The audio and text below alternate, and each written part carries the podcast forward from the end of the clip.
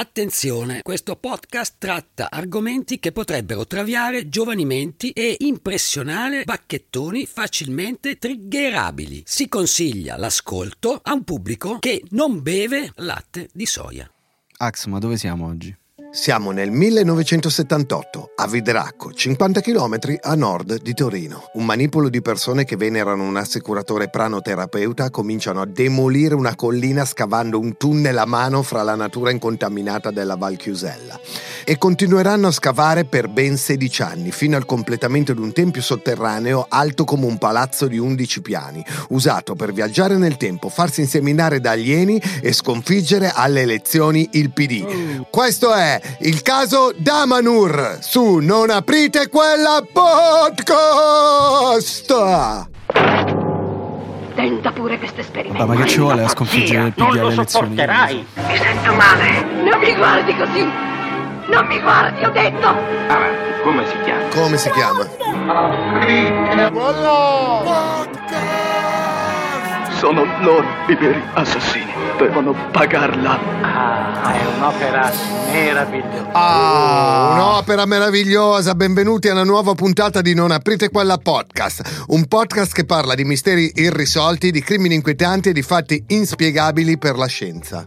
E basta. E basta. No, e questa è una nuova, ta- è una nuova tagline, devo dire spiatti inspiegabili per la scienza. Ah, ok. Perché abbiamo finito le persone da, perculare, cioè, a meno che, non lo so, andiamo a cercare robe eso- esotiche, non lo so. Direi che... Elon Musk, Mettiamo, ultimamente. facciamo pausa, poi aspettiamo che altri idioti arrivino diciamo, nel- nello status quo del- dell'Italia e poi ne appena- aggiungiamo. Ok, ok. proprio, Io sono J-Ax e qui in diretta, ma registrata dagli studi di Willy Lorbo, nell'unica zona di Milano che non ospita rifugiati dell'Ucraina, ma è l'Ucraina che ospita rifugiati da questa zona. Ho con me il dottor Pedari Buonasera. e Matteo Lenardon. Salve. Abbiamo dedicato in passato uno speciale sulle sette con Michelle Hunziker, vittima per molti anni di una guru che le controllava ogni aspetto della vita, perfino quello sessuale.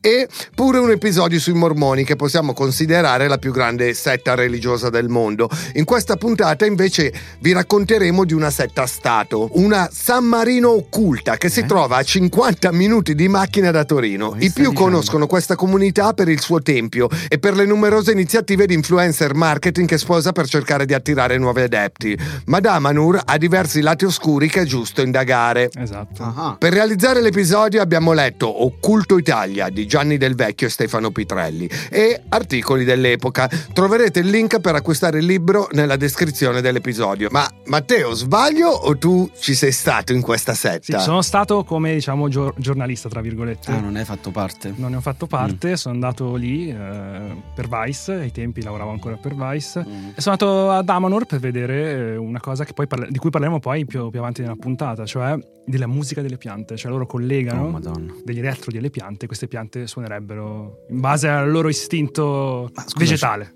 Ma ci sono dei device che fanno questa cosa Lo oggi? scopriremo dopo. Ok, scusa. Beh, Per anni anch'io mi sono ispirato alla musica delle piante comunque. Ah. una, una pianta in particolare. Attenzione, devo aggiungere il.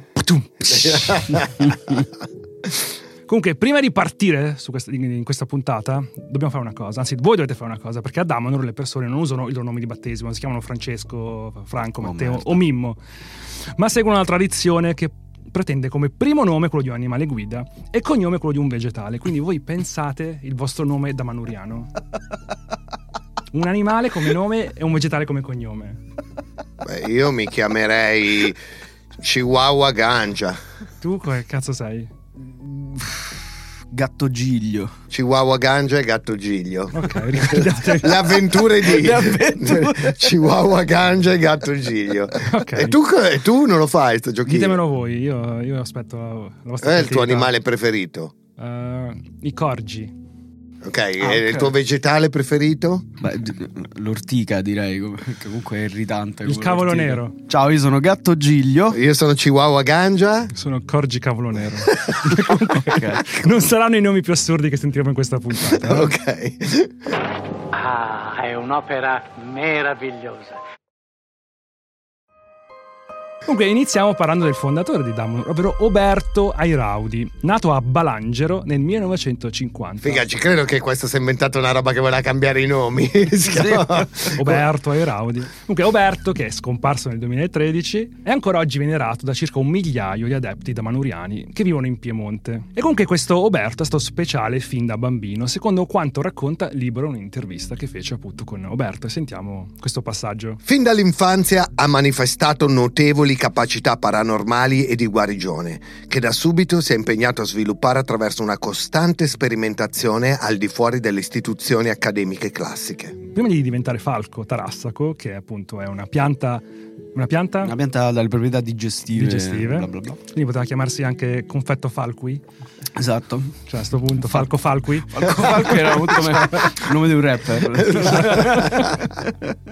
Comunque, prima di diventare Falco, Roberto era più che altro conosciuto come un assicuratore che si dilettava dipingendo e che praticava la pranoterapia. Ah, beh. Però poi sente che deve smettere di occuparsi di apecar che investono fruttivendoli perché si accorge di un piccolo dettaglio che aveva ignorato fino a quel momento nella sua vita. Si rende conto di essere la reincarnazione del dio Horus. Ah. E ci spiega chi è Horus, un disconnesso di Damano. I disconnessi sono le persone che escono fuori dalla, dalla setta e smettono di fa- far parte della setta. Horus è una divinità stellare, da sempre amica dell'uomo, risvegliata dall'Airaudi stesso, della quale lui è l'incarnato portatore.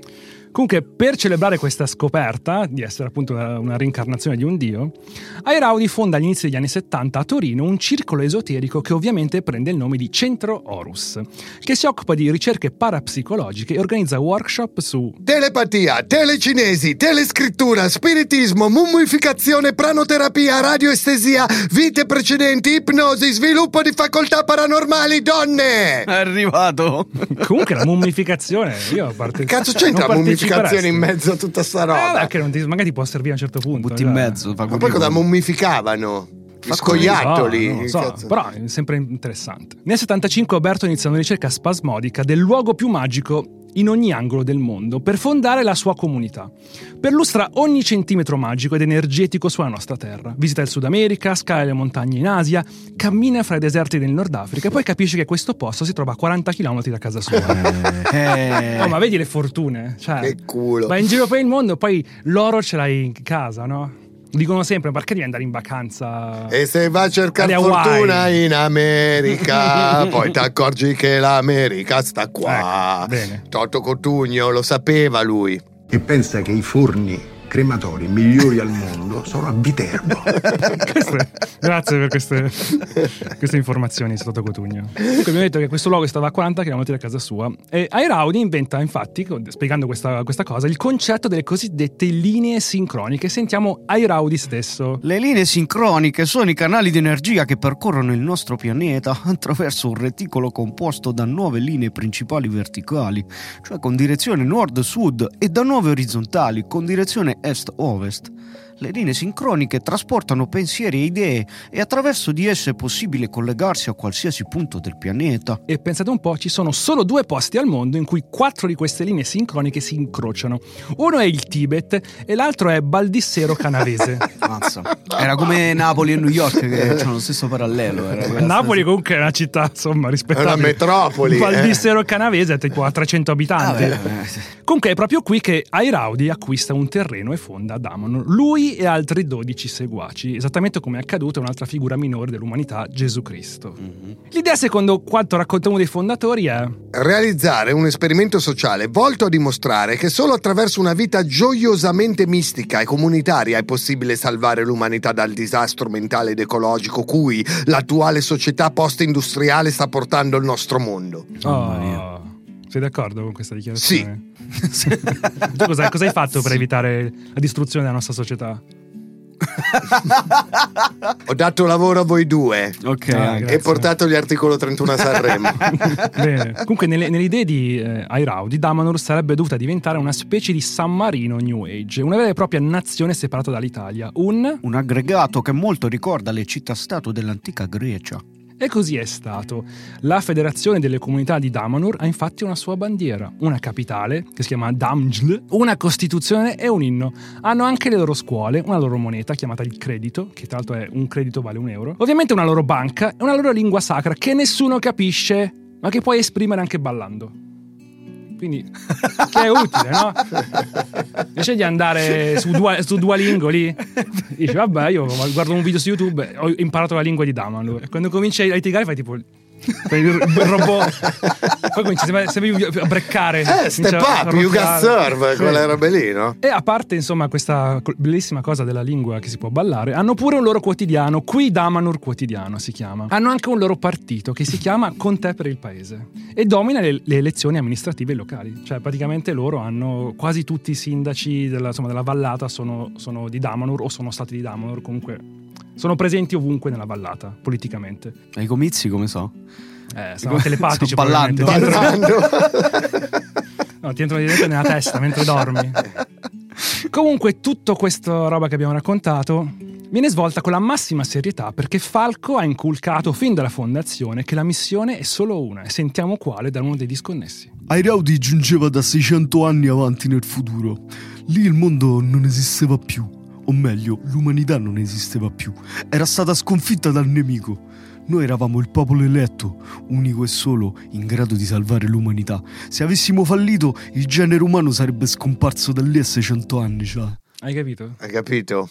Lui viene da 600 anni nel futuro, che nel futuro non esiste più l'uomo, quasi. Lui è tornato indietro nel passato per salvarci. Abbiamo 600 anni di tempo per salvarci. Quindi, visto che bisogna salvare l'umanità, serviva o serve anche un popolo, o meglio dei cittadini, che in Damanur sono divisi come una lega estiva di padel, per livelli. In cima alla doppia A, con una cinquantina di persone. Ci si può entrare solo se presentati da qualcuno che è già dentro, un po' come i club per Sì, come. Rotary, come- Esatto. Sono i fedelissimi che non si staccavano mai da Falco quando era ancora in vita e che guidano anche Damanur. Nel sistema di questa setta vengono chiamati i re guida. E in pratica loro hanno l'ultima parola su tutto. Dirigono anche gli organi di controllo chiamati Collegio di Giustizia e Senato. Sentiamo come li descrive la Costituzione di Damanur. Il parere unanime da loro espresso ha carattere vincolante per qualsiasi individuo. E in una precedente versione della Costituzione si diceva anche che In casi gravi di necessità o urgenza, esse possono adottare ogni specie di misura e provvedimento. Ecco. Pieni poteri. Il livello sotto, il livello A, contiene meno di 300 persone circa in tutto. Ci si arriva dopo percorsi vari a un periodo di prova minimo di 6 mesi. L'ammissione dipende da quanto tempo uno spende e da quanto uno può donare ad Amanor. In pratica bisogna, secondo quanto riportano Pitrelli e Del Vecchio, che sono gli autori del libro che stiamo usando, Innanzitutto occorre giurare obbedienza totale al maestro, poi donare tutti i propri beni ad Amanur e anche dopo averlo fatto bisogna comunque pagare regolarmente le varie tasse e balzelli che la cittadinanza impone, con un esborso medio mensile che si aggira attorno ai 1000-1100 euro, cioè il grosso di uno stipendio. In aggiunta ti toccherà svolgere ciascuna delle diverse attività che ti impongono, cannibalizzando così quel poco che resta del tuo tempo libero. Ammazza che palle. Cioè, è all'ufficio, però al contrario. Esatto. Cioè, lavori e paghi pure. Eventuali trasgressioni a questo regime di vita si traducono in multe e sanzioni che spiega il loro avvocato Cormorano Sicomoro.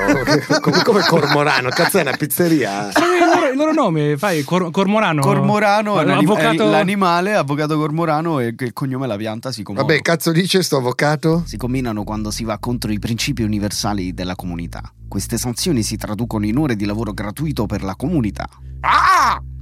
Al cormorano. Se sei un residente, infine, oltre che sulla veglia, sentirai sindacare sul tuo sonno. Dovrai necessariamente trascorrerci la notte, almeno quattro volte a settimana. Più di tanto, insomma, da Damanur non potrai allontanarti. Madonna, schiavitù. Stavo pensando che Cormorano viene pagato in mangibe.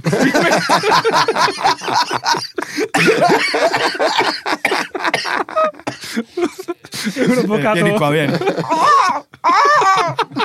Quando fisce la riga io con la manina.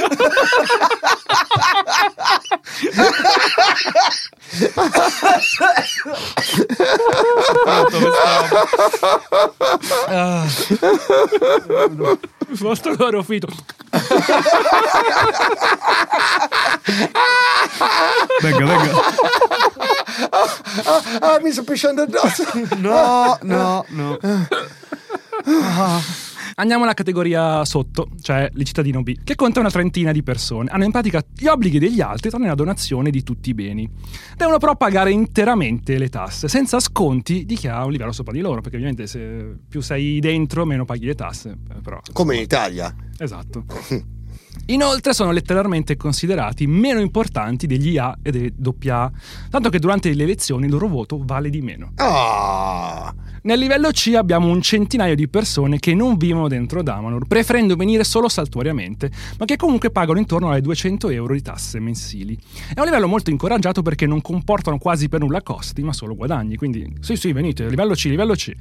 In fondo a questa casta vive il livello D, il cui unico impegno sta nel pagare le tasse. E queste tasse pagano, secondo quanto riportano Pitrelli e Del Vecchio, anche... La guardia, cioè gli agenti del Dipartimento di Sicurezza da Manuriano, DSD, che svolgono diverse funzioni, fanno ronde come vigilantes, indagini e intercettazioni come detective, fungono da esattori da pretoriani, facendo da scorta a Falco e alla sua famiglia. Dal 2005 al DSD si affiancherà una vera e propria agenzia investigativa di Forlì. Hai capito? Ma che cazzo?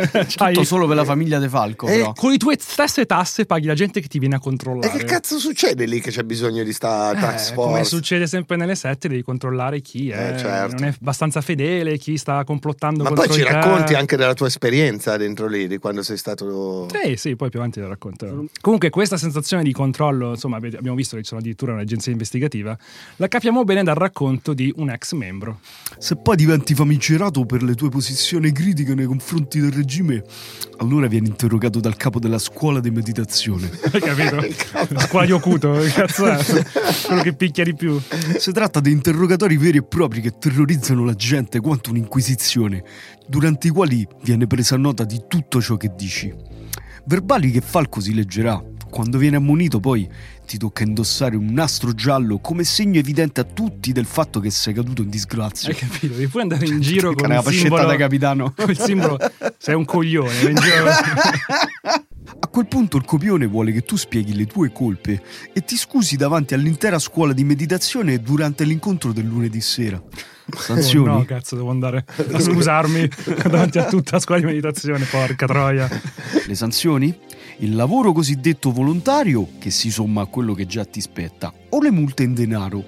E lì dentro ti tocca pagare anche se è tuo figlio a sbagliare, cioè, hai capito? Guarda, finora mm, a me me la stai vendendo bene. Tutto Io sto- giusto. Sto, quasi pensando di andare, tutto giusto. Speriamo esatto. Willy Lorbo dentro Davano. Esatto. Andiamo lì. Andiamo a registrare là il podcast. Comunque, a parte insomma, questa esperienza, tutta la cittadinanza, anche quelli che si comportano bene, devono fare questa cosa ogni anno. Una volta all'anno poi ti toccano le cabine selfiche, che mi sembra qualcosa che, che fa la Ferragni. Cioè No, non c'entra quello.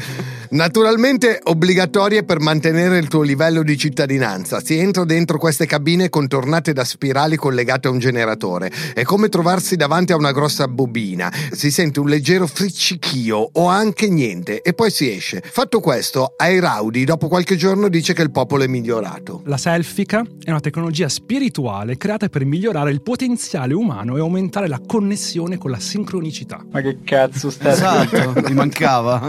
Grande ceppa flex. Per riassumere il concetto, devi comprare degli oggetti che loro Ah. producono. Questi oggetti ti possono difendere da vari mali, eh, vari cazzi, vari spiriti maligni, demoni, alieni, robe varie. Però non ho- Se tu ottieni questi oggetti, che tra l'altro tu puoi comprare e puoi acquistare, costano tipo da 50 euro a tipo 5.000 euro. Ma c'è anche il eh, online, li puoi comprare C'è, online. c'è online. sell-it.com potete comprare questi meravigliosi oggetti. Per esempio, c'è. Mm. Voi avete- siete molto impegnati, tipo che so, dovete stare in un posto, però nello stesso momento dovete andare da qualche altra parte. Ecco, Mm. per voi c'è il self per lo sdoppiamento. Costa Eh? 89 euro e favorisce il viaggio astrale e garantisce che l'esperienza si svolga in assoluta sicurezza. Quindi, non sai mai, magari sbagli una roba. Dovevi andare a New York e ti trovi a Reggio Calabria, dici Ah, cazzo. ok. Vieni rimborsato in quel Viene caso. rimborsato. Questa self permette l'integrazione dei corpi sottili della persona, facilitando il distacco cosciente dal corpo fisico. Ordina, 89 euro, eh? compra subito. Via, via. Poi abbiamo Stilo Self, che varia dai 3.550 euro ai 7.800 euro. Lo Stilo Self è uno straordinario strumento in grado di operare sul corpo e sulle strutture energetiche dell'essere umano per il benessere psicofisico. Sviluppata grazie a molti anni di ricerca, lo Stilo Self è da oltre due decenni utilizzata dai terapeuti e ricercatori di tutto il mondo. Avete capito? Mm. Fa No, bene, fa non ho bene. capito un cazzo. Fa bene, lo compri, no. spendi 8.000 euro e stai bene. Stai non devi rompere i coglioni. Ok, basta. ok. Poi, se volete, aggiu- se volete essere ancora più sicuri, c'è lo slittino selfico. Lo slittino? Un complemento ideale per lo stilo self. Lo slittino selfico può essere utilizzato in diversi modi. Può essere tenuto su entrambi i lati della struttura e può essere utilizzato con o senza le antenne in oro e argento. Quindi potete anche customizzarlo se volete. Ma le Quale discese come le struttura? Quale struttura? Quando viene passato lungo il corpo, lo slittino intreccia il campo sottile, ripara l'aurea, prepara il corpo a ricevere trattamenti con lo stilo self. Inoltre è efficace per disperdere il dolore localizzato o al contrario concentrare l'energia in un punto specifico. Basta! Usato con, le an- usato con le antenne ha un effetto specifico campi Cioè, ogni volta c'è una, c'è c'è una donna, c'è una donna diversa. Tipo, È tipo Fortnite, no? Devi comprare le skin. E il prezzo parte da 3.725 euro. Ce ne sono solo 9 disponibili. Porca quindi troia, ordina affrettatevi. Potete aggiungere poi lo stilo self che costa insomma intorno agli 8.000 euro. Cioè, alla fine 30k Poi fra abbiamo- selettino, stilo e le antenne. Poi abbiamo. tu esci dalla co- con sto, con sto coso, sta busta piena di attrezzi che tu hai trovato in una discarica e l'hai pagati 10.000 euro. Infatti, vi faccio vedere come sono È fatti. bellissimo.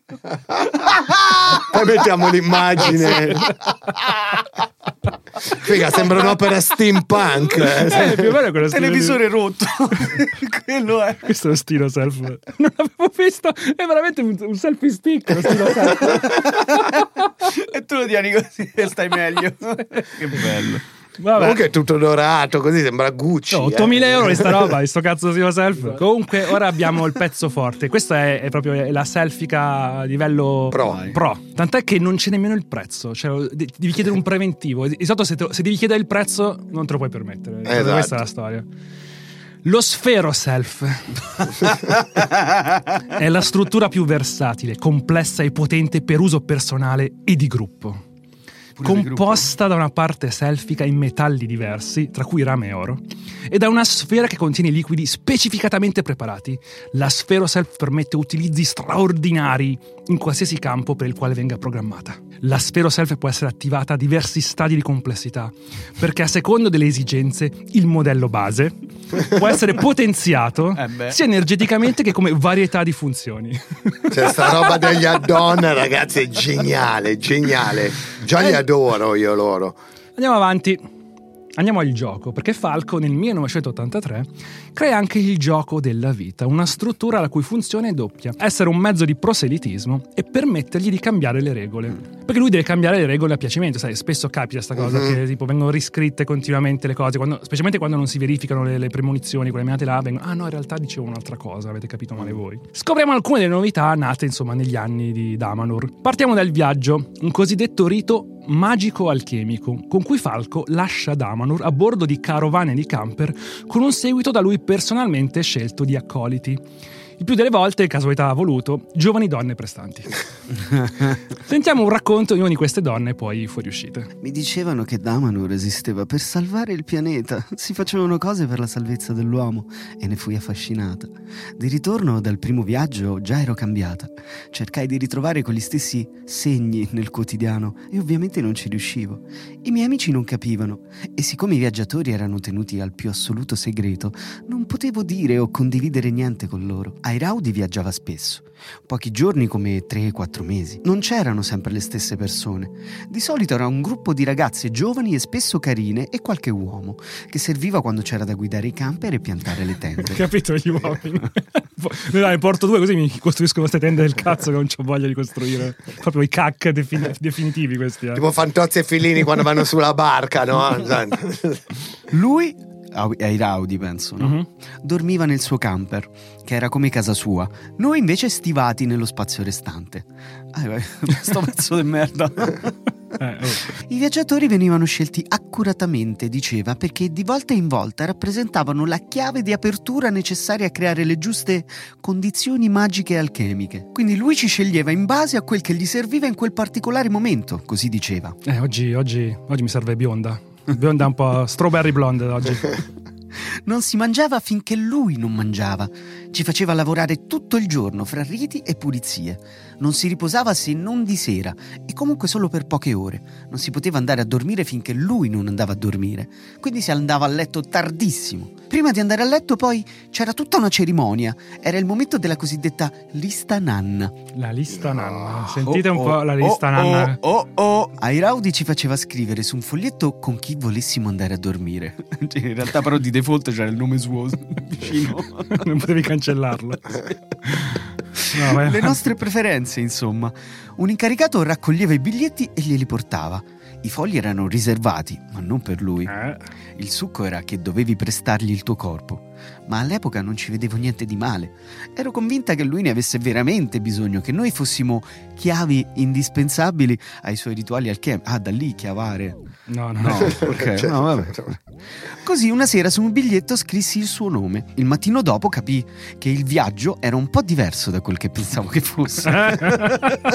Io pensavo di andare a Pietra Ligure. Invece. invece mi sono sdoppiata però io però avevo la coscienza a posto perché sentivo di aver svolto il mio compito nient'altro non ero innamorata neanche infatuata lui non mi piaceva nemmeno ma mi sentivo lusingata privilegiata. Era un po' come sentirsi la donna del capobranco. Questo racconto ci fa, ci fa sorridere, però comunque cioè, pensiamo che è agghiacciante sta è agghiacciante, stiamo parlando comunque di una persona manipolata, quindi magari le cose che fa Assolutamente, come ci spiegò Michelle, cioè una volta che sei dentro queste cose... cioè, è, è talmente una pressione psicologica così forte che più o meno fai qualsiasi cosa. Ti sembra anche giusto, dice cazzo, devo aiutarlo, devo dare il mio corpo perché gli serve per eh, salvare l'umanità. del Va bene, resto. succede a voi con me, cioè figurati in una setta. Comunque a fine anni 90 eh, Falco aggiunge il cosiddetto tecnarcato, Oh, oh. Ovvero l'imposizione ai fedeli di diari personali. Vabbè, ma questa è una roba comunque che c'è anche in Scientology, praticamente è la stessa cosa, Ci quella sono- delle confessioni, dei diari, di fare un dossieraggio su tutti gli adepti in modo che, cioè questi, se tu, tu- tu mi dici tutti i cazzi tuoi, io ho in mano un'arma per poterti ricattare a vita. Insomma, in questi diari personali eh, devono essere redatti da tutti i membri di Damanur e tutto deve essere annotato, comprese le relazioni fra le persone. E questi diari, dicono i fuoriusciti della setta, venivano poi regolarmente letti e controllati da Falco stesso. Poi abbiamo la terrazzata, e che è un'attività devozionale e che è lavorare a titolo gratuito o quasi. Perché il lavoro è fondamentale per avvicinarsi a Horus, a quanto pare. Abbiamo una lista progressiva delle ore lavorative da dedicare ad Amanur, riportata da Pitrelli e Del Vecchio. In pratica, più stai dentro la comunità e più ti tocca terrazzare. Sentiamo. Le ore segnate in maniera progressiva dovranno attenersi indicativamente alla tabella che segue. Dall'iniziazione 8 ore mensili, dopo 6 mesi dall'iniziazione 16 ore mensili, dopo un anno dall'iniziazione o al passaggio a fratello maggiore 24 ore mensili, che però arrivano a una sessantina quando poi ci aggiungi il lavoro del nucleo dove vivi, i turni di cucina e di pulizia e gli altri incarichi settimanali. Il quaderno della terrazzatura, predisposto da ogni responsabile di settore, dovrà essere compilato da ogni terrazzante riportando quanto segue: giorno, ora d'ingresso, ora d'uscita, lavoro svolto, firma. Durante lo svolgimento delle ore di terrazzatura non è possibile compiere attività estranee a quella assegnata, esempio fare o ricevere telefonate, incontri, eccetera, delle regole indicate. Il significato di tutto questo lavoro è semplice. Condurre al meglio tutto l'apparato devozionale in tempi veloci e di poter formare veramente le persone tramite il lavoro e la preghiera. E sentiamo come ha vissuto questa esperienza di devozione e lavoro qualcuno che poi è fuggito da Damanur. Scoprì Damanur verso la metà degli anni 90, pubblicizzata in un articolo come una comunità di artisti ai piedi delle Alpi. Lessi del loro fantastico tempio sotterraneo e ne fu colpito. Volevo andarci a vivere e lavorare, mi trascinai dietro la mia compagna e il nostro figlio. Vendemmo la nostra casa, ci mantenemmo per un po', entusiasti all'idea di vivere in una nuova forma di società etica. Sto fa Darjan praticamente, è venuto fuori Darjan. E così mi iscrissi e dopo solo un anno decisi di comprare casa lì vicino. La scuola mi instillò l'irrefrenabile desiderio di diventare un iniziato, cioè un cittadino da manuriano a tempo pieno. Dopo due anni di condizionamento ero pronto a fare qualsiasi cosa, avrei rinunciato a tutto pur di diventarlo, cosa che feci. La mia compagna, che invece era riuscita a resistere alla loro feroce opera di proselitismo, mi lasciò per un altro. Nella mia vita non c'era più spazio per alcuna relazione, l'unica cosa importante era diventare un cittadino di Serie A, intraprendendo il cammino dell'iniziato. Letteralmente Serie A, cioè la- il livello A. E mi convinsero a donare la casa alla comunità. Ai cittadini A non è concessa la proprietà privata e tutti devono donare tutto, a eccezione di Falco. Mi assicurarono che se mai me ne fossi andato mi avrebbero restituito il valore della mia casa in quote della cooperativa immobiliare da Manuriana. Sì. La PEAL. Contaci. che poi avrei potuto liquidare. Così, ingenuamente, vendetti la mia casa alla cooperativa e depositai i soldi con cui mi avevano pagato in un conto corrente bancario appositamente aperto, dal quale li ritirai in tre tranche, per poi restituirglieli. Del resto l'idea da manuriana era quella di iniziare una nuova vita spirituale lasciandosi alle spalle i beni materiali per rinascere. Vivendo con poco, cavandomela a stento, lavorando sette giorni su sette con uno stipendio minimo, senza premi, straordinari, giorni di malattie, vacanze. Le costanti richieste di donazioni mi alleggerivano di quel poco che restava del mio gruzzolo, insieme alle tasse interne, alle tariffe dei corsi obbligatori della scuola di meditazione, all'acquisto delle self. Eh, su questo te le comprate le self. eh? Madonna mia, poraccio, che, Oh, pena. Lo stilo self eh, devi pagare in qualche modo. Non c'era mai fine alle richieste di denaro, non mi ci volle molto prima di trovarmi pesantemente indebitato, senza neanche i soldi per partire e andare a trovare i miei. Non avevo neanche il tempo per curare i rapporti con mio figlio, che la mia compagna aveva lasciato con me. Cioè, pensa a questo. Questo che è andato- sarà Ah talmente... sì, te ne stai a na- va bene, va. Questa se- Accolla te. Ciao, Accolla te, cioè, non voglio più saperne niente di sta roba. Piati pure il figlio, ciao. Cioè, Lui, mio figlio, fu cresciuto dal nucleo. Il regime alimentare era povero. Mi sforzavo di vestire mio figlio, pagare per i suoi studi, mentre lui faceva fatica a capire per quale ragione dovessimo vivere in quel modo. Lui non lo sopportava. Ma per me era un cammino spirituale e non mi importava di nient'altro. Cosa ne pensi? Agghiacciante Eh, sono 2, la incazzato. vendetta. Adesso comincio a incazzarmi. Non capisco perché bisogna portare le persone poi appunto ad indebitarsi così. Cioè, non c'è un limite all'ingordigia, all'avidità no? che questi capi, questi guru hanno. Potresti benissimo farlo lasciando fare agli altri, perché sono migliaia. Gli fai fare una vita decente, tu gli vendi ste stronzate in cambio del, to, del 50% di, questi- di quello che questi producono e bene o male tutti possono farsi la loro vita. Invece no, arrivi così tanto ad essere avido che fa indebitare le persone, rovini le famiglie. Cioè, questo è veramente quello che mi fa incazzare. Dunque diciamo che come per la ragazza di prima, se ci sembra assurdo quello che ha fatto quest'uomo, ricordiamo che sono persone manipolate. La loro debolezza viene sfruttata per costringerli a fare cose del genere. In un altro momento della loro esistenza non avrebbero mai fatto tutto ciò. Semplicemente questo. Sentiamo invece un- altri sistemi utilizzati da Falco per dividere i veri credenti da quelli che insomma sono un po' fake e non ci credono abbastanza. Sentiamo un'altra esperienza. E poi ci sono i vari corsi tenuti da Airauti dentro Damanur, almeno uno all'anno, obbligatorio, va da sé. Nel senso che se uno non ha proprio voglia di farlo, viene abbassato di bracciale, non passa di grado e così via. Uno dei più avvilenti era forse il corso sulle emozioni. Scusami, del bracciale ovviamente si riferisce alle- ai livelli A, A, A, B, C. ed ovviamente avevi un bracciale che era legato a uno di questi livelli, quindi tutti sapevano istantaneamente tu a che livello appartenevi. Esatto, come nelle discoteche di Milano, no? C'è il braccialetto. Privé non c'è quello giallo, non puoi Esatto. Praticamente si viene portati nel bosco di notte, si viene messi l'uno davanti all'altro e si deve urlare in faccia all'altra persona tutte le cose che non piacciono di noi, le cose che vogliamo cambiare. Dovremmo farlo anche noi, forse. Dobbiamo cominciare a urlare: Non mi piace, le mie unghie non mi piacciono. No, non lo so. Ma la cosa veramente tremenda era che ti veniva chiesto di strappare le radici di una tenera piantina che ti era stata data all'inizio delle lezioni e che avevi dovuto accudire con amore. Se non le strappavi in una frazione di secondo, non avevi passato il corso e lo dovevi rifare. C'era gente con me che lo stava ripetendo per la terza volta perché non ce la faceva proprio a strappare quelle radici. Io lo feci subito, ormai era un robot. Il corso dei sensi interni? A coronamento del corso ti portavano nel tempio sotterraneo perché Airauti ti mettesse delle protesi astrali che avrebbero dovuto migliorare la tua percezione delle realtà interiori, ricostruendo così la forma antica dell'uomo con la U maiuscola. Si chiamavano astrali perché in realtà non ti mettevano niente addosso, aria fritta. In teoria invece indossavi un gonnellino energetico, delle ali, delle vibrisse, cioè i baffi dei gatti, una coda e un sensore al dito medio. Capito? Il sensore al dito medio. Un gonnellino energetico, i baffi di gatto e il sensore. Vabbè. ciascuna delle quali aveva un costo. Tu Eh, dovevi ogni solo cazzo, ogni, pagare. Ogni upgrade Pagare. è un costo. Dovevi pagare e poi startene nella sala di Horus, quella che oggi chiamano dell'aria, dove arrivava Super Airaudi che ti faceva fare due respirazioni e diceva che ti stava innestando quella protesi. Vai, vai, respira, respira, respira. Eh, Tutto dai. questo ricordiamo sottoterra, 70 metri sottoterra. 70 metri sotto. Ma tu sei stato lì sotto? Sì, No, come quanto ti invidio. vai, vai avanti. Al che in teoria avremmo dovuto sentirci in salute, colmi di gioia e felicità. Ma a me non sembrava proprio. Ricordo infine il corso di inseminazione aliena, durante il quale.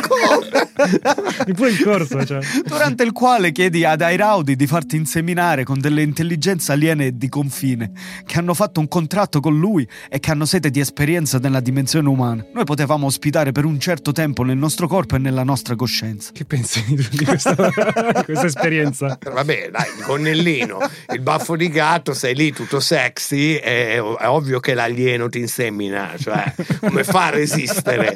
E l'alieno eh, Non può- se l'alieno carne è non carne, eh, cioè. Parliamo ora di come viene vista la famiglia dentro Down. Prima abbiamo sentito l'episodio di un uomo che è entrato con la propria famiglia e diceva alla fine che il figlio aveva cresciuto il nucleo. Adesso scopriremo cosa vuol dire questo nucleo. Perché ad Amanor i bambini crescono dentro la comunità.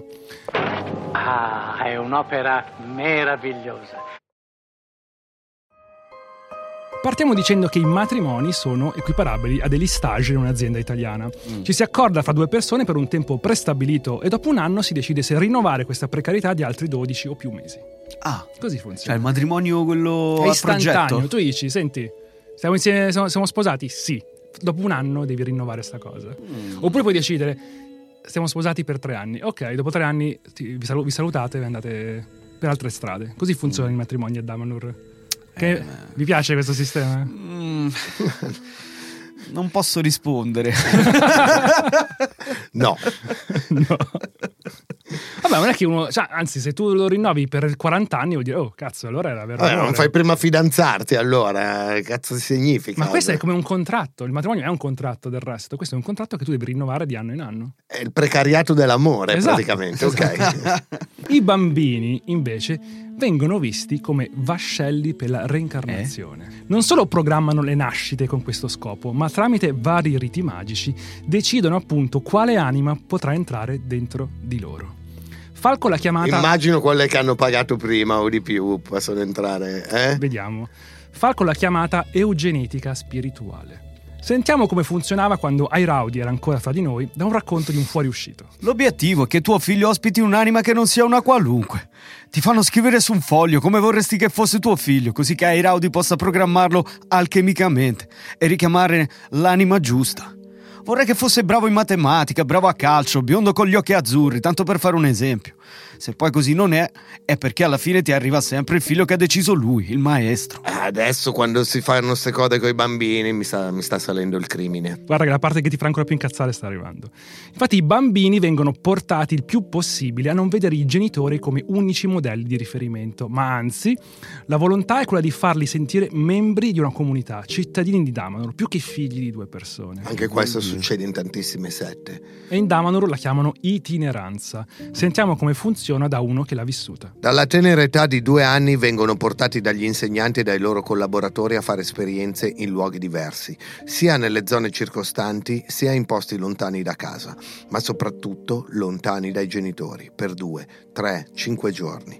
Quali esperienze? Sopravvivenza nel bosco e cose così. In realtà il bimbo viene tenuto lontano il più possibile dalla mamma e dal papà e, perdendo il suo punto di riferimento, non gli resta che affidarsi all'adulto presente, ovvero l'insegnante. Hai capito? Ti fanno fare già da due anni. Vai, vai nel A bosco. due anni, a due anni è agghi- agghiacciante, crudele questa cosa. A due anni il bambino ha proprio bisogno del contatto con la mamma. Cioè, E pensate che gli insegnanti stilano anche profili dei più piccoli, profili poi che Airaudi leggeva e che presentava ai genitori nel caso di gravi problemi emersi. Quindi esisteva anche un, un dossier di ogni bambino che insomma frequentava le scuole di Damanur. Ora conosciamo anche uno dei rituali a cui partecipano i bambini, la cosiddetta mantica dell'agnello. Il rituale funziona così: prende un giovane agnello, un capretto, lo metti in un cerchio enorme disegnato sul prato, diviso in quattro spicchi. Intorno a questo cerchio si espongono i damanuriani che partecipano al rito. Due gruppi vestiti di verde e due del rosso, uno per spicchio. Poi dopo aver fatto girare il capretto per tre volte dentro al cerchio lo si lascia libero. E da quel momento in poi ciascuno dei due gruppi cercherà di attirarlo dalla propria parte. A un certo punto, per sfinimento, l'animaletto uscirà dall'una o dall'altra. E il rito si conclude quando la povera bestiola è andata per tre volte verso lo stesso colore. La mantica in questione consiste nell'interpretare il suo girovagare. In pratica, dai movimenti dell'ovino si dovrebbe dedurre che cosa accadrà a Damanur l'anno successivo. Se alla fine vince il verde, la creatura porta a casa la pelle e al suo posto vengono sacrificati dei calli. Se vince il rosso, invece, l'agnello la pelle ce la lascia e se lo mangia chi decideva ai rauti. Insomma, abbiamo capito che tramite l'agnello capiscono come andrà l'anno successivo. Ma che cazzo sta a dire? Eh, infatti. E un'altra cosa che a un bambino può capitare di incontrare nei boschi della Val Chiusella è una gigantesca scimmia. Sentiamo questa esperienza raccontata a Qui Damanor Quotidiano da parte di Elefantina Genziana. Elefantina genziana, tra l'altro, sembra una con cui chattavi un po' spinto ai tempi di MySpace. cioè, XXX72. ero lì seduta tranquilla a guardare le stelle cercando di farmi passare il mal di denti quando ho sentito improvvisamente un rumore sulle foglie dietro di me. Mi è venuta una grande paura che ci fosse un cinghiale, visto che di questi tempi ne girano diversi nel bosco, e mentre mi giravo a guardare mi sono sentita chiamare da una voce gutturale. Sonorizza questo racconto di Elefantina. Allora, da una voce gutturale. Oh. Era evidente che il nome era proprio il mio. Anche perché l'ho sentito risuonare come un richiamo dentro di me. Intanto ho visto lui, lì, il gorilla nero. Eccomi. Alto più di due metri, subito fuori dalla spirale, stagliato a malapena contro il buio del bosco e ho sentito un'emozione grandissima che ha iniziato a pervadermi ad onde concentriche sempre più intense e un calore improvviso che mi è Eh. rimasto nel corpo Eh. anche nelle ore dopo. Ma questa è un po' eccitata, questa, eh, sta elefantina. Eh, Il cuore pulsava fortissimo. Ah, bella, ma che ti risulto? Mi sentivo esplodere di caldo e di emozione, ma era una sensazione splendida, di riconoscimento reciproco, avvolgente, carica d'amore. Via qua, va. Era chiaro che si ricordava di me, io di lui, dopo tanti anni. Elefantì, Eh, ti ricordi che bucio di culo che ti ho fatto? Buonasera signore.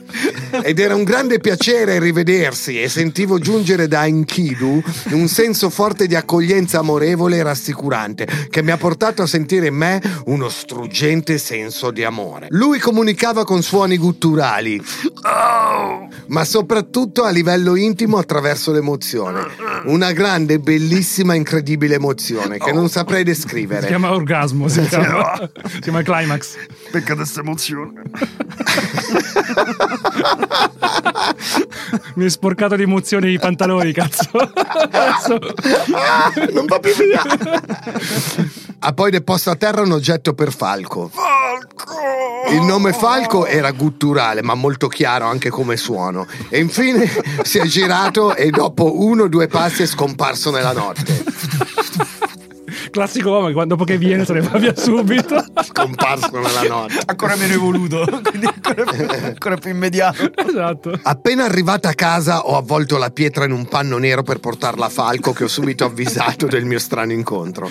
Immagini. Ah sì, è Kidu. Immagini, Mi ricordo. bussa, bussa durante la notte, senti Falco, c'è una pietra, tienti. Ma che cazzo vuoi? Mi è andato al gorilla è di Enkudu. Figa. Ma lasciami dormire, elefantina, va fanculo, va. Vabbè, comunque il mal di denti mi era improvvisamente passato. Sentivo solo la bocca indolenzita. No, Ah!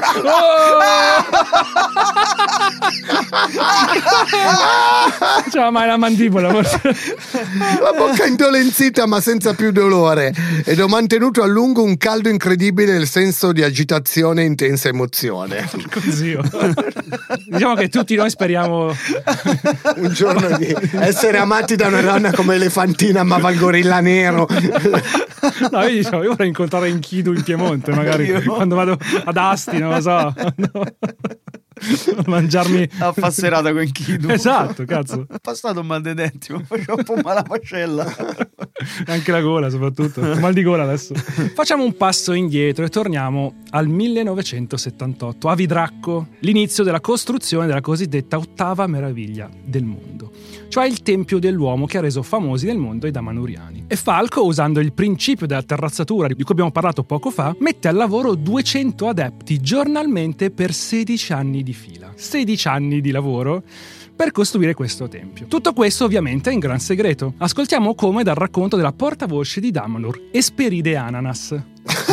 Eravamo molto bravi a tenere il segreto. Quando si faceva molto rumore, mettevamo su dei dischi. E se qualcuno capitava di sentire qualcosa, avrebbe solo pensato che stavamo facendo una festa. Dovete capire che abbiamo fatto tutto senza neanche un ingegnere o un architetto. Tutto è stato scavato a mano. Ma non è morto mai nessuno No. facendo sta roba. Un No, miracolo. Non si sono sentiti problemi. Cioè, vedi, neanche sono ferito sul lavoro, hai visto? È un miracolo scavare così tanto senza ingegneri, senza, Senza strutturare architetti. tutto. Cioè, mamma mia. Infatti parliamo di una struttura, si racconta in Occulto Italia, che Che nella sua parte principale è alta quanto un palazzo di 11 piani, 72 metri in profondità all'interno della collina, coperta da una cupola in cemento armato che pesa un centinaio di tonnellate, sulla quale premono 10 metri di terreno. costruita, scavata A a, mano. mano. A mano. Cioè, ai tempi delle piramidi che non si faceva una roba così a mano. Ritorniamo ad Ananas.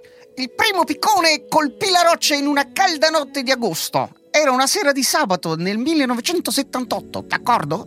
Oberto Airaudi e un'altra decina di damanuriani sedevano intorno al fuoco, in uno spazio dietro la casa a ridosso della collina di Vidracco. Cadde una stella nel cielo, grande e luminosa, che lasciò dietro di sé una striscia ben visibile di polvere dorata che ricadde sulla terra. Tutti pensarono che fosse un buon segno e Oberto disse che in effetti indicava il momento perfetto per iniziare a scavare un tempio, come quelli che da migliaia di anni non esistevano più. Si sarebbe fatto tutto grazie alla volontà e al lavoro delle mani. Con l'acquisto di due martelli elettrici, due squadre contrapposte cominciarono a procedere a semicerchio, seguendo calcoli che fino all'ultimo si temette fossero sbagliati. Ma non lo erano e il momento dell'incontro, al centro di quello che sarebbe diventato il Tempio Azzurro, fu celebrato con euforia. E dopo i festeggiamenti, i lavori ripresero ancora più febbrili. Scusa, ma di chi era sto terreno? E l'ha comprato. Ah, almeno l'ha comprato. Oberto. Tutti quei soldi, cazzo. No, poi permessi per fare sta roba. Cioè, l'hanno fatta in che uno- segreto, l'hanno fatta in segreto. Hanno messo i dischi mentre spaccavano il terreno perché così sembrava che c'era una festa, un rave di 16 anni. Cioè, col, col governo di adesso, col cazzo che facevi un rave di 16 anni. Cioè. Questo tempio, che letteralmente si chiama dell'uomo, il tempio dell'uomo, viene descritto come un regalo appunto per l'intera umanità. Peccato che sia rimasto custodito gelosamente come segreto fino al 3 ottobre 1991. Condono? Eh. Condono? Condono? Stai puntando sul condono? Punti sul condono? Vediamo. Pure io. Il 3 ottobre del 91 arrivano 300 uomini in divisa fra carabinieri e finanzieri, arrivati anche con due elicotteri. E tutte queste persone invadono Damanur, perquisendola da cima a fondo, non trovando però nulla di incriminante, non trovano nemmeno il tempio. Forse perché, come racconta qualcuno che poi ha lasciato la comunità, qualcuno li aveva avvertiti. Sapevamo che sarebbero arrivati. In dieci giorni abbiamo allestito in una stanza un piccolo tempio finto perché fungesse da specchietto per le allodole, distogliendo l'attenzione dalla vera porta d'ingresso al tempio bunker. Gli ordini erano, ufficialmente quello era il tempio. Infatti, durante il processo del 95, il maresciallo Ennio Sebastini Aia. racconta dei tentativi dei Damanuriani di nascondere il tempio. Oh, Sentiamo croce, il eh, maresciallo. Tentarono di bluffare. Sapevamo che l'accesso era consentito da una porta segreta che si apriva solo con un telecomando. Quando ordinammo di consegnarcelo, ci diedero quello di un televisore. Capisci? Ma come? Li hanno pure trollati. Hanno pure carabinieri. Sì, è que- c'è questo telecomando. Eh, Canale 5 diventava. Ci vorrà quasi un anno. Parliamo del 3 luglio 1992. Prima che qualcuno Ci non di siamo Damanur- quasi, ci siamo quasi, ci siamo quasi. Prima che qualcuno di Dama non riesca a entrarci. Sentiamo come sempre da Esperide Ananas. Armati e accompagnati da artificieri, i carabinieri arrivarono il 3 luglio 1992 alle 7 del mattino, accompagnati dal procuratore di Ivrea che aveva ordinato l'incursione. La polizia minacciò di fare saltare in aria la montagna se i damanuriani non avessero rivelato l'accesso al loro tempio segreto. Facciamo saltare tutto! Facciamo saltare tutto, avete rotto il cazzo. Falco e Cormorano Sicomoro Sto rave a 16 anni, oh, avete finito? decisero di aprire la porta del tempio al procuratore e a tre ufficiali dei carabinieri. Un quarto li seguì all'interno con una telecamera per riprendere la visita. Un'ora più tardi, gli uomini che uscirono dalla montagna erano tutti profondamente commossi e toccati dalla bellezza di cui erano stati i primi testimoni esterni. Il procuratore poggiò una mano sulla spalla di Oberto Airaudi e disse semplicemente: Dobbiamo fare qualcosa per salvare il tempio. Il procuratore fa una visita lì e dice: Cazzo, che bello. "Oh, Oh, che bello, qua doveva salvarla sta cosa. Però anche se commosso, il procuratore constatò il reato di abuso edilizio e mise i sigilli al tempio. Forse Esatto. voleva vederselo solo lui, forse. Rispetto per averlo scavato con le dita, con le unghie. E che cazzo. Però cioè, cioè, i disegni sembrano quelli dei bambini quando gli chiedono disegna la mamma e il papà che sono... Ma è veramente così gita". enorme, una struttura così È imponente. Enorme. E, e la, cosa, sì, la cosa figa è che è pieno di stanze segrete, tipo che adesso andiamo da questa parte, tipo mettevano tipo la mano sul muro e il muro uh, si apriva. E tu No, passavi attraverso il Indiana muro Jones, che- e tipo da una stanza che era una stanza sfigatissima che sembrava uno sgabuzzino qua, era tipo una, una stanza gigantesca tutta con i vetri colorati illuminata molto da effetto però dal punto di vista artistico non ci siamo proprio cioè veramente Vabbè, abbastanza che, che mediocre ti aspetti, scusa, la però... cosa, la cosa impressionante è che comunque sui muri ci sono le facce delle persone che tu incontri fuori tu dal, visto dal tempio. questo tempio? Ci sono andato dentro. Cioè sei andato proprio? Eh, Eh. Quindi tu, vedi- tu parli con qualcuno e poi lo vedi tipo eh, affrescato sul, sul muro, perché ovviamente loro hanno messo gli adepti di Ma ha indossato il gonnellino e i No, baffi quello da no, gatto? però mi hanno inseminato. Ok, Gli Ho alieni. chiesto proprio io, potete inseminarmi? Quanto costa? Ah no, beh, gratis, sei simpatico te lo fanno gratis. I giornalisti non pagano mai niente, oh, porco giuro. Comunque abbiamo detto che hanno messo i sigilli a sto tempio. È venuto alla luce il tempio, la Chiesa Cattolica cominciò a fare pressione sulle autorità locali affinché non venisse trovata alcuna soluzione, spingendo verso la distruzione di 16 anni di terrezzamenti da manuriani. Falco però decise di rispondere alla Chiesa Cattolica usando le sue stesse armi, la macchina lobbistica. Del resto nella Val Chiusella tutte quelle persone che venivano e andavano e si trasferivano generavano ormai un'economia da diversi milioni di euro. I Damanuriani lanciano una raccolta firme mondiale incentivata da due prestigiosi premi, un quadro dipinto da Falco e quattro tome di formaggio. Oh. Al tempio cominciarono ad arrivare truppe e giornalisti da tutto il mondo a visitarlo. Anche Sgarbi venne invitato e cominciò a battersi per salvarlo. Secondo Airaudi, È rimasto affascinato dal nostro tempio sotterraneo. Se fosse stato per lui, a quest'ora sarebbe già inserito a pieno titolo nell'elenco delle opere d'arte che ci sono in Italia. ma è stato grazie all'intervento di due senatori della Lega Nord e di esponenti dei Verdi, quindi bipartisan, avvicinati negli anni da Airaudi, che il miracolo mistico non cristiano avvenne. ね。Falco alla fine non versò una sola lira nelle casse dello Stato italiano. Sentiamo come da Pitrelli e del vecchio. La legge Galasso per la tutela dei beni naturalistici e ambientali, ossia quella che Airaudi era stato accusato di aver violato, fu direttamente aggirata in Parlamento, dove Matteia Che è uno di questi senatori? riuscì a tirar fuori dal cappello con una pionieristica operazione di legiferazione su misura, che oggi non stupirebbe più nessuno, un emendamento Damanur, inserendolo poi nel decreto legge del condono edilizio. Lo Ecco. sapevo, ci ho beccato! Si condona tutto in sto paese. Eh, non prima però di averlo faxato per conoscenza ai Damanuriani. Hai visto che ho fatto? All'articolo 10 si poteva leggere che la sanatoria era prevista per opere sotterranee di particolare pregio artistico e architettonico, superiori ai 750 metri cubi, caratteristica a cui in tutta Italia corrispondeva soltanto il cosiddetto. Cioè, Eh, che cazzo scava a 700? Però pensa se- a saperlo, potevi scavare cazzo sotto casa per 700 metri, farti la taverna definitiva, Certo. la man cave definitiva, non ti potevano dire un cazzo. Però, però pensa alla faccia tosta, cioè è solo cioè come se uno facesse una legge per squadre di calcio di Milano che cominciano con la M e giocano in uno stadio che sta nella zona di San Siro, cioè uno ce n'è. Porco cane, cioè uno Beh, io mi stupirei del contrario, perché... L'Italia è il paese che amo. Esatto. anche la sovrintendenza alle belle arti della regione del Piemonte, nelle vesti dell'architetto Biancolini, sentenziò dopo aver fatto un giro nel tempio che Si è visto qualche cosa del genere solo nei film di Indiana Jones. la sovrintendenza alle belle arti, eh, fai par- paragoni con Indiana Jones, vabbè. Beh, Indiana Jones è un'opera d'arte. Sì. Il 27 aprile del 96, ottenuto il condono, il pretore di Ivrea decreta il dissequestro del tempio, affidandone la custodia ai Damanuriani. Il 3 luglio, il giorno dell'invasione dei carabinieri, diventa ufficialmente il giorno del ringraziamento di Damanur. È vero, è una festa. Il giorno del ringraziamento. È così che il tempio, negli anni, diventa una delle attività più redditizie e mediatiche di Damanur.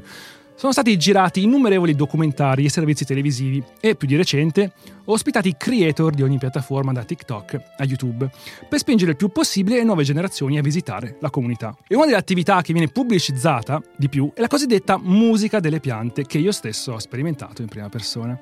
E ora sentiremo alcuni passaggi di questa mia intervista per Vice. Il dottor Pedari farà Ragno.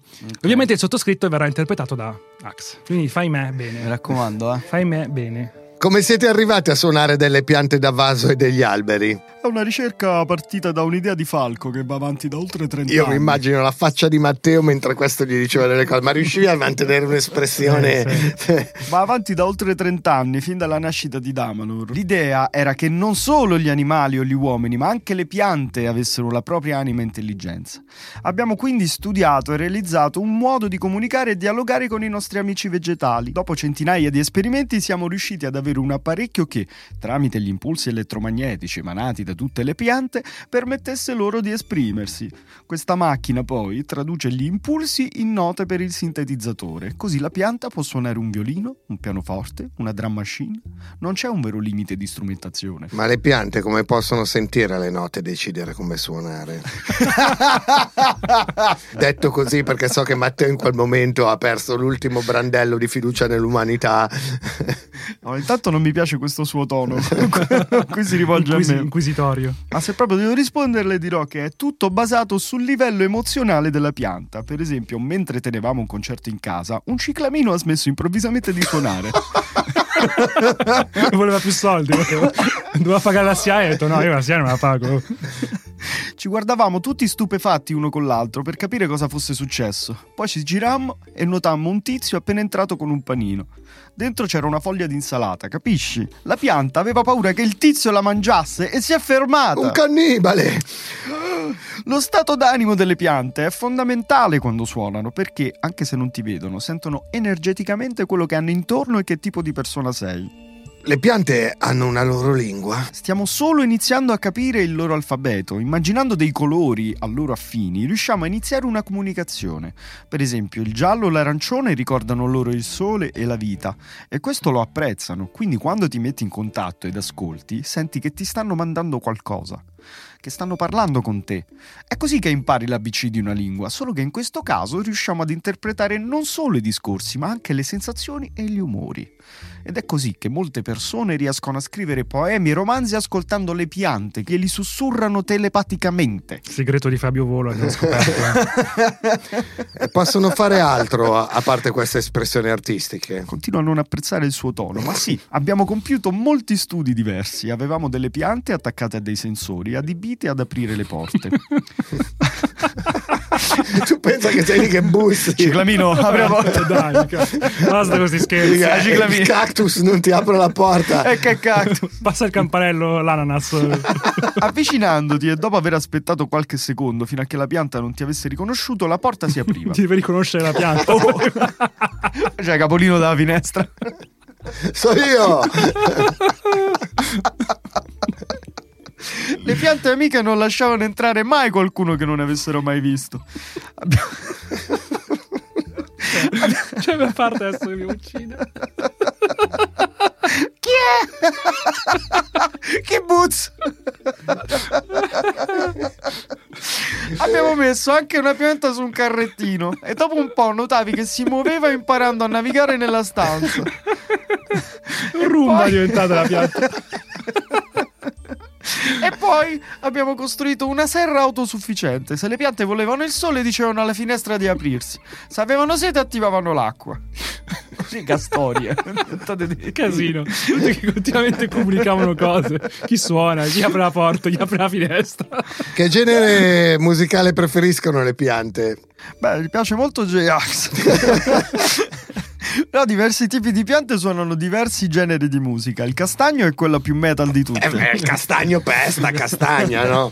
È aggressivo e violento nel suo modo di suonare. State lontani dal castagno. Il castagno! La betulla invece predilige la musica leggera perché ha un animo dolce e delicato.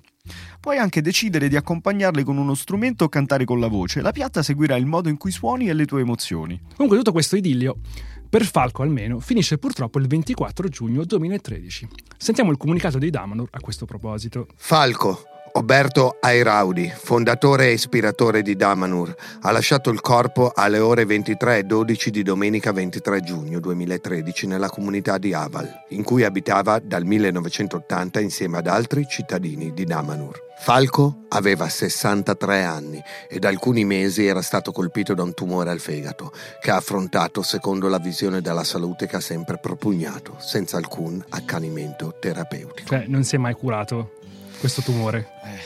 Beh, sembra il comunicato che ha fatto David Miscavige quando è morto Hubbard di Scientology, cioè ha lasciato il suo corpo e, e la cosa che non si è mai curato mi ricorda molto Steve Jobs. Sì. E sai, capita a quelli che pensano di sapere tutto, no? di saperne più di tutti e quindi anche più dei dottori. Qual è la vostra opinione su Damanur, ora che abbiamo visto più o meno tutto, o quasi? Sembra una solita comunità hippie, capito? Però in realtà c'è, c'è molto di più. Sì, dietro, però c'è di comunità hippie senza gli acidi, senza fumare Esatto. le canne, Sì, con dentro una lavorare, cifra di lavoro e Politica, tra l'altro politica. fa- eh, La la politica.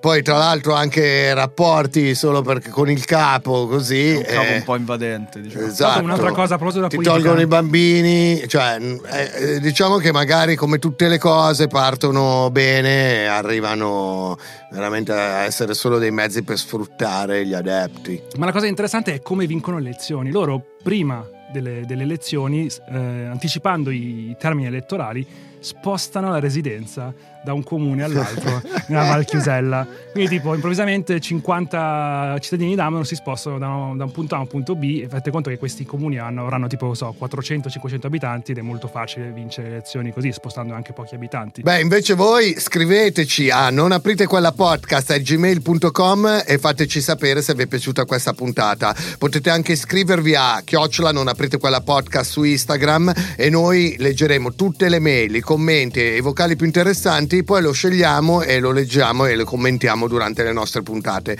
Se ancora non l'avete fatto, fatevi inseminare da una razza aliena mettendo 5 stelle al nostro podcast e seguiteci su Spotify cliccando il campanello per ricevere telepaticamente una notifica appena un nostro nuovo episodio sarà disponibile. Comunque, un bonus eh, all'ultimo momento. Ho la lista davanti a me della fondazione Damanur, sono le persone che in questo momento diciamo, governano Damanur. E ho tutti i nomi Vai, damanuriani. vai, Vai. vai. Rinoceronte Giugiolo, Lodolaio Melone, Cicogna Giunco, Condor Girasole, Caimano Salice, Eh, Caimano Sali ce ne sa. Cormorano Sicomoro, Ah, c'è! ha fatto lo step, è rimasto eh. in power!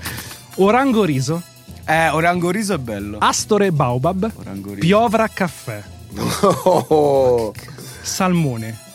Basta. Ah, è, come, è come Cher, ha un, ha un nome che vale Salmone. Sting, Esatto. Prince e Salmone. Cioè, sono tre la trinità. Orango Riso mi è piaciuto molto. Poi abbiamo Anaconda Papaya, Panda Sandalo, Salamandra. E basta. Questi siamo Sa- la Salamandra fondazione. è- Abbiamo la fondazione. Noi qui a Non aprite quella podcast, comunque ci auguriamo che oggi invece le cose ad Amanur vadano meglio, che con la nuova gestione si stia tutti... Col salmone dentro, secondo Eh, me dai, cambiano. Il salmone fa molto bene, insomma. Comunque, Omega 3. Pedar, chiudiamo, usciamo dalla Sì, set e sì, dimmi sì, che sì. commento hai scelto per questo episodio. Charlie Batman 284 che ci manda questo vocale su Instagram. Ormai ho capito come convincere le persone che non vi conoscono ad ascoltarvi. Esistono due metodi differenti, uno per l'uomo e uno per la donna. Per convincere un uomo che non vi conosce ad ascoltarvi basta dire che avete definito la saponificatrice di Correggio una deep trotter professionista in quanto ingoiava le Stecche le del stecche busto. del busto della madre e lì appena sentono sta parola Deep throat, basta, no, vengono ad ascoltarvi. Ok. Mentre per le donne basta dire che c'è pedar e subito Oh, c'è un rilascio di baby! liquidi e arrivano. Quindi Eh, questi quindi- sono i due metodi per convincere chi non vi conosce ad ascoltarvi. Ammazza. Charlie, Oh. cosa dire? Vado subito a ve- No. No, vabbè, oh. Eh, mettiamo da parte i liquidi per Pedar. Grazie. Siete sempre comunque il pubblico migliore di qualsiasi podcast, dei podcast a livello mondiale. Ma noi vi dobbiamo dire che il caso Damanur finisce qui e ci vediamo settimana prossima per la prossima puntata. Ave Satana!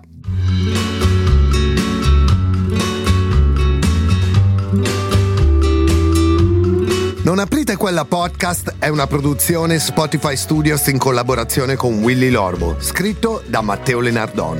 Produttori esecutivi Alessandro Aleotti e Jacopo Penzo, fonico Marco Zangirolami, online producer Alberto Marin, assistente di produzione Alberto Turbofiocco Carrato. Ascolta il wrap cap della puntata di Pedar su Instagram all'indirizzo non aprite quella podcast.